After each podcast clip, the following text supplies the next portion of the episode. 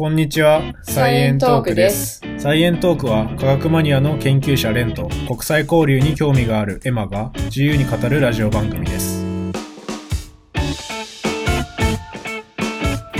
普通のやつ久しぶりな気がすんな。うん。まあ、朝活のやつ、多かったから。そうだね。朝活のさ、感想みたいなやつ見た？朝活の感想？朝活の宣言の感想。ツイッター？うん。なんだっけ？意識高い系のみたいな。あったね。朝活ってなんか意識高そうな人がやるものだよねみたいな。頑張ってくださいっていう。そう黒柳りんごさんのコメントでもらってるけど。いやでもとりあえず緊張感で無理やり起きれそうっていうのは。そう合ってますね。まあちょっとでもこれが出てる頃にはちょっと恥ずかしめを受けた後だと思っていや悪意しすぎでしょやばいなんかちょっとあれだな緊張感なさすぎ、なんか雑談とかいろいろ回数こなしてきたがゆえにちょっとリラックスモードはだいぶ入れるようになってる。いやなんかもはやいつからがこの収録開始なのか分かってないから、これなんか収録されない感じなのかなって思ってちょっとリラックスしちゃったけど、これ世に出んの？いやこれカットするかどうかしないんじゃないか、自分たちが。じゃあカットお願いします。まあしれっと使うかもしれないけどそう、今日は俺が喋りたいことを持ってきた。はい。持ってきたっていうか、10回目の振り返りでも言ったんだけど、俺一生来ない次回予告したじゃん。第2回ぐらいの時に、なんか初めて科学の話して、なんか目も科学なんだみたいな話して、もう完全にそこから忘れ去られて、俺の中からその話は、まあちょっとやるかと思ってなんかその10回の時にその目の話忘れてたからしなきゃみたいな感じで言ってたから、11回目ぐらいでするのかと思ってたら普通にその後も忘れられてたからどうしてるんだろうなって思ってたけどいやちょっとそうで、なんか一人の回でこれやるのもなんかなってしますって言ってたから、ちょっと2人でやっといた方がいいかと思って。確かなんか目で物を見た時にどうやってそれがなんで映像として見えるのかみたいな、不思議じゃないみたいな話なんだけど、その光が目に入ってきて見えるっていうのは多分あって、そこから、脳に行くときって電気信号になってみたいなのって大体の人が知ってるじゃん、でもさ光で入ってきてんのになんでしれっと電気信号になってんのみたいな、結構まあそういうもんだからかなってだって電気信号にしなきゃさすぐ反応できないっていうか、じゃん。光のまま情報は伝えられないみたいな。体の中で情報を伝えるときに、素早く変換して。いやそう、そこの変換が結構謎じゃない？だって光をさ、そこら辺に当てたら電気が発生するわけでもないじゃん。なんかそれだったらもう電気まみれじゃん。太陽の光浴びてたら。そうだね。それはなんでって思って、まあ、その正体を突き止めようっていう話なんだけど、突き止めようっていうかその正体の話なんだけど、どこから話そうかな。最初にそもそも、ロドプシンとかってよく聞くじゃん、目の中のさ網膜の奥側の膜にあって、それが光当たると電気が出ますみたいな、ロドプシンってなんか分子だっけ？そう分子、まあ、もうちょっとちゃんと言うとタンパク質の部分と、まあ、なんか複合体の名前みたいな感じなんだよね。なるほど。なんかオプシンっていうタンパク質部分と、それにくっついてるレチナールっていうちっちゃい分子、うんうんうん、でロドプシンっていうんだけど、うん、でこのちっこい分子がめっちゃ重要で、うん、そのね正体っていうのがその二重結合ってやつを持ってる分子なんだよね、うん、でこれ音声で二重結合を伝えるのめっちゃ難しいなって思ったんだけどいやなんか二重結合がくるくる回るかどうかみたいな 話なんだよねこれ。二重結合がくるくる回るかどうか、うん、例えば、うん、炭素と炭素が一本の結合で結ばれてると、うん、何でイメージすればいいんだろう、リンゴ、うん、リンゴが炭素だとして、でそのリンゴに箸を刺すとするじゃん、ブスって、うんうんうんうん、でその箸の反対側にもう一個リンゴを刺す、うんうんうん、っていうやつが炭素結合炭素ってなってる、うんまあ、要はこれが C と C だったら、まあ、大体そういうイメージなんだけど、うんうん、この状態ってリンゴくるくる回るじゃんめっちゃ。ああそうだね。そうそう、うん、だけどこの間の箸をもう一本刺すと、うん、回らなくなるじゃん互いのリンゴが、うんうん、確かに確かに、そういうイメージで二重結合って、うんうんうんうん、で回らなくなるってことは、うん、その両端の炭素にあたるリンゴになんか別なものとかつくと、うん、回らないがゆえに、うん、その非対称性が出てくる、うんうん、そのリンゴの上側に もう一本ずつ箸がブスッと刺さってたり、うん、完全に反対側向きに刺さってたりみたいな、その向きが出てくるっていうのが、うんまあ、二重結合なんだけど、うんうんうん、で要は普通の炭素くるくる回るんだけど、この二重結合もめっちゃエネルギーかければ回るんだよね、うん、でこれがすごい重要で、うんうん、くるって回るために必要になるエネルギーっていうのが、うん熱をかけるか光を当てるか、うん、でここで光が出てくるんだよ、うん、で光を当てるとここの二重結合がくるって回れるようになるっていう動きがめちゃくちゃ重要なんだよね、目が見えてるっていうのは。なるほどなるほど。そう、そのくるくる回ってるのがレチナールっていうさっき言ってたちっちゃい分子のやつ、うんうんうんうんでそのちっちゃい分子の形がくるって変わっ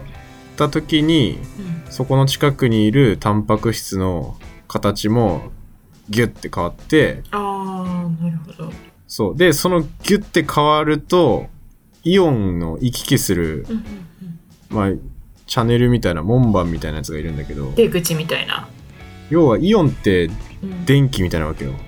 プラスとかマイナスとかがあって、でそこの電気の行き来が発生するっていうシステムになってるんだよね。すごない？すごいね。俺なんでこういうシステムが体でできたのかめっちゃ不思議なんだけど。でもやっぱり光の情報を変換するのはなんか体で必要だったから、それに順応させてできたんかな。なんかね。すごいよね。どういうそれが、いやだから進化どうやってしたんだろうと思って、俺そこまでは調べれてないけど、動物が一番初めに生まれた時からそのシステムはあったってことなのかな。うんでも何かしらさ光、うん、なんかさ細菌とかでもいたりするじゃん、光の方に行くみたいな、うんうんうんうん、なんかそういうのが多分最初なのかなって気がするけど、いやそうこれが結構ロマンだなみたいなそうだね、光がこのめっちゃちっちゃいやつの構造をちょびっとだけ変えると、うん、それが映像になるっていう、結構めっちゃ増幅されて映像になるみたいな、そういう感じのシステムなんだよね。しかもなんかただ光をなんか電気に変えるだけじゃなくって、うん、光でもなんかいろんな情報あるじゃん、色がピンクとか、うんうんうんうん、あとこれ大きさがどれぐらいとか、うんそういう視覚の情報もちゃんと変換されていくのがすごいよね。あ、そうそうそう。これなんかね、光の色っていうのは、そのさっき言ったロドプシンにくっついてるタンパク質の部分があるじゃん、うん。それに種類があって、それが色覚になってるんだよね。だからそこのタンパク質が3種類あるんだよね。なんか微妙に、フォトプシンっていう名前なんだけど、それが黄緑の黄緑担当みたいなやつとか、うん、青紫担当みたいなやつがいて、へそいつらに光が当たると微妙にやっぱ吸収する波長が違うから、うんうんうん、このタンパク質が動いたらこの色っていう各担当がされてて、それが電気になってるんだよ。なんか動物によって色の見える範囲とか違ったりするじゃん、うんうんうん、それはその各担当の数が動物によって違うっていうことなの？そうそうそう、うん、数っていうか、まあ、種類、まあ、人の場合はそのさっき言ったロドプシンとあとはそのフォトプシンが 1,2,3 みたいな感じで あるんだけど、他の動物だとここの構成とかタンパク質のどういうアミノ酸からなってるかっていうので微妙に形が違ったりして、へそれが違うと、まあ、見える波長も変わってくる。だけどね、結構動物間ではなんか似たようなやつが使われてるみたいだけど、あれ人間よりも広い波長を見れる動物とかはなんだっけ、虫？動物じゃないのかな。あー、赤外線が見えるみたいなとか、うん、ヘビとかはまた違うんだよな。あれ温度検知だからあれは違うか。なんだっけ、なんかいたっけ、なんかいた気がするな。人間が見えない色を。コウモリとかは違う？コウモリなんか超音波とかだっけ？あー、超音波は違うんじゃない？超音波は違う。跳ね返りで、うん。あれでもなんか人間よりも見える幅が広い動物とかいなかったっけ？いや、いる気がする。てかいるって考えるのがなんか自然な気がするな。うん。まあでもなんか大体がさ、結構あんま見えないみたいな。犬とかって結構白黒に近いとか言うじゃん、うんうんうん、まあ、今見たら犬とか猫とか牛とかその辺はそのさっき言ったタンパク質の種類が少ないらしい、うんうん、だからあんまりカラフルには見えていない、うんうんうん、で爬虫類とか鳥とかはさっき言ったタンパク質の数がもうちょっとバリエーションが多くて、で紫外線まで見えるみたいなやつがいるっぽい。確かに私も今調べてたけど、ミツバチとか蝶とかは紫外線も見えるってこと、うん、うん。蝶は6種類ある。だからめっちゃ人間よりもカラフルな視界になってるんじゃないかみたいな。そこのなんだろう、ニーズに合致してんのかな。犬はこれぐらいの白黒で OK とか、蝶はめちゃくちゃカラフルじゃなきゃいけないと か、ね、なんでその違いが生まれるのかちょっと不思議だけどね。確かに確かに。でもなんか蝶とかってめっちゃ派手な色してるのって結構関係あるかも、ね。ああ、確かに。そこを区別してさ、うんうんうん、なんか仲間かとか、うんうんうん、オスとメス探すみたいなの多分あると思うから。確かに確かに。それで色覚が発達したっていうのはありそう。確かにね。でも人ってなんで豊かになったんだろうね、色覚。確かに。なんかその虫とかがカラフルで哺乳類がカラフルじゃないとかだったら、うんうんうん、なんか人間もカラフルじゃない方がなんか合ってるけど、でも人間はカラフルなんだね、うん、そうなんでだろうね。猿とかどうなんだろう。猿はでもやっぱり人よりはそこの種類が少ないんかな。これ猿の種類によっても見え方が違うけど、うん、でも人よりはカラフルじゃないらしい。で犬とかってその代わりに耳とか鼻が発達してるから困らないみたいな考え方もできるっぽいな。あ、なるほどね。他の感覚で補ってるのか。うんうん。人ってね、そこはあんま強くないもんね。うん、バランスいいんかな、人間の感覚って。どうなんだろうね。なんかに特化してるわけじゃないよな。あ、で、なんか結構ね、その面の中のさっき言った形が変わるみたいな、分かったというか、うんうんうん、その動きをちゃんと捉えられたのって結構最近なんだよね。そうなんだ。そう。ね、2007年ぐらいに、あ、これ日本の研究なんだけど、うんうん、そのさっき言ったちっちゃい二重結合を持ってる分子がくるって回るっていうのを観察できたみたいので、ネイチャーの関連の雑誌に出てるんだけど、うんうん、でそれを結構なんか人工的な状態でそのくるって回るのが見えましたみたいな感じでやってんだけど、その後2018年に理研がやってて、めっちゃ最近じゃん。そうそうそう、結構最近で、まあ要はこれ顕微鏡とかの発達が重要だから、X 線自由電子レーザーみたいなので初めてここのくるって回ってタンパク質の変わるっていうのを動画で捉えた。1000兆分の1秒とかを捉えるやつらしいんだけど、めちゃくちゃ最新の機械じゃなきゃできなさそうやな。そうそうそうそう。あ、じゃあこれまでもその二重結合が回転することでその光を電気に変えるっていうことは分かってたけど観察はされてなくって、その2007年とか2018年の時にその二重結合が回転する様子を捉えられたってこと？うん、そうそう。なんか事実としてそういうのが起きてるっていうのはもう知られてはいたんだけど、うん、それを実際に動画に収めてる、うん、そこが変わってる様子で、それがその1ピコ秒とか1フェムト秒みたいな、なんか1兆分の1とか1000兆分の1ぐらいのスピードのやつを動画で撮れるっていうのが今までなくて、すごい。でそれが最近そのレベルを原子レベルで動画撮影に成功して、あ、本当に起きてるってちゃんと見たのが最近っていう感じ。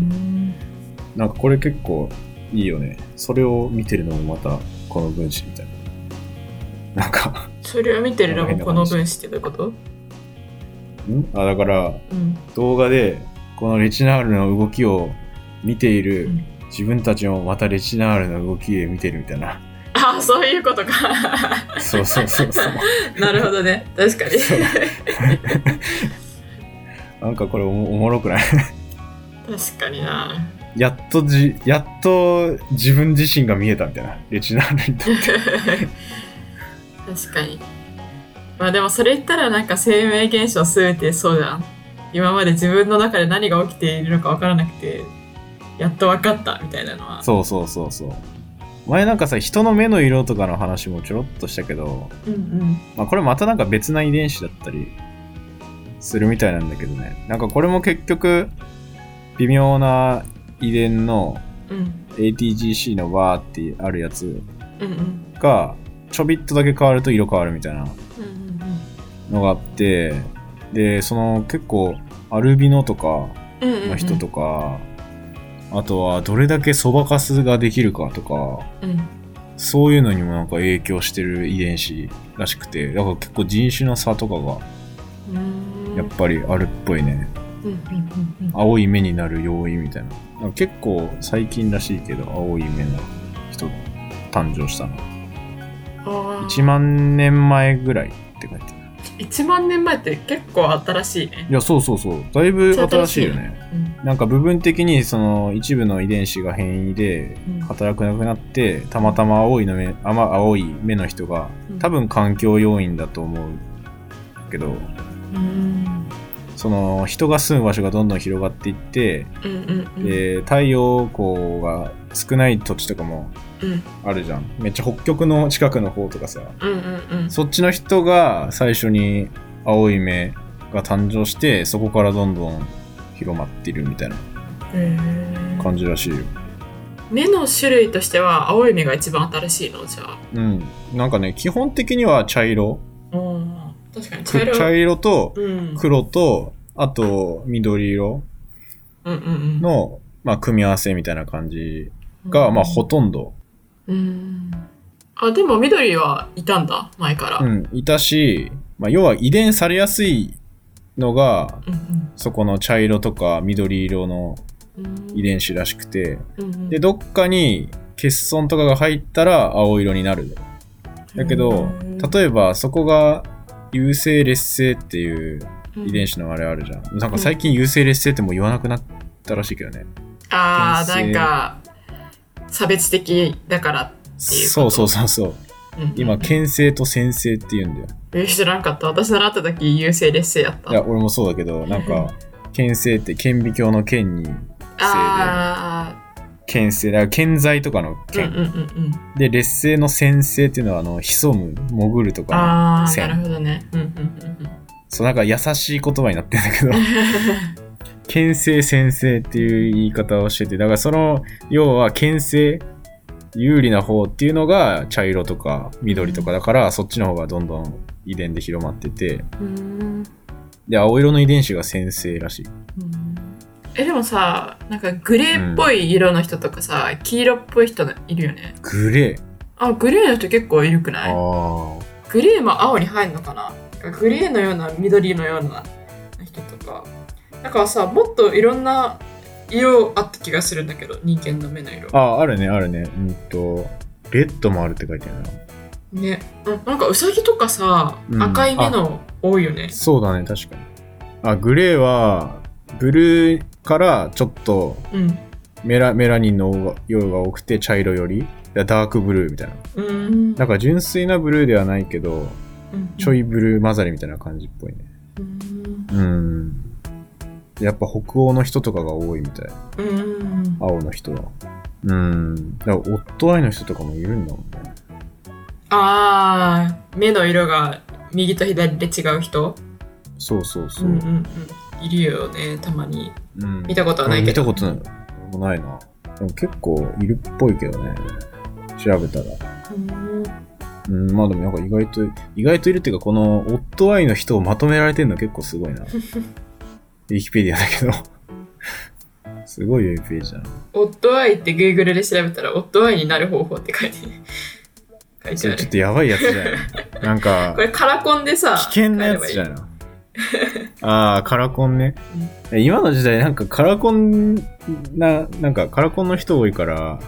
目の色を簡単に変えれるみたいな時代になってる。そうだね。なんかウサギとかが赤い色なのはなんで？ウサギとかの目の色、うんうん、